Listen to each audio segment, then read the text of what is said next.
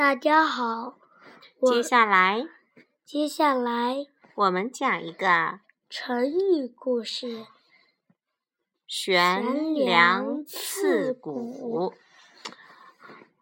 很血腥的一个故事，是不是？战国时有一个叫苏秦的人，这人叫苏秦，他很有雄心壮志。可是因为学识浅薄，所以总是得不到重用，就连他家里人都瞧不起他。你看，得好好学习吧。你来。后来，后来，他开始发奋读书，每天都读到深夜。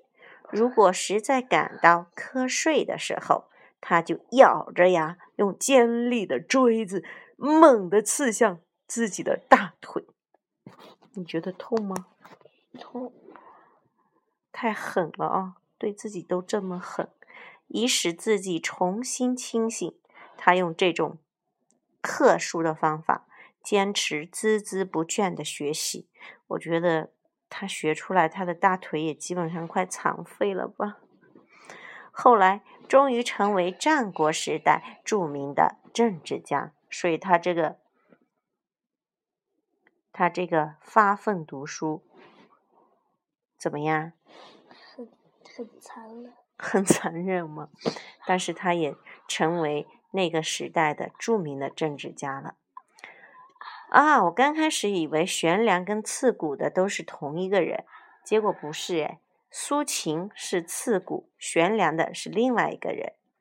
汉朝，他这朝代都变了啊。汉朝有一个叫孙敬的人，同样非常勤奋好学。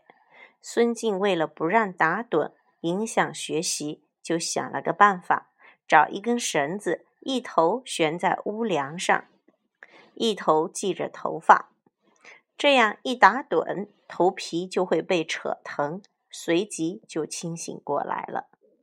你要不要用这种方法？头发会不会被拔掉？他们老是会弄危险的方法。嗯，好危险啊，好肉疼。我把这个。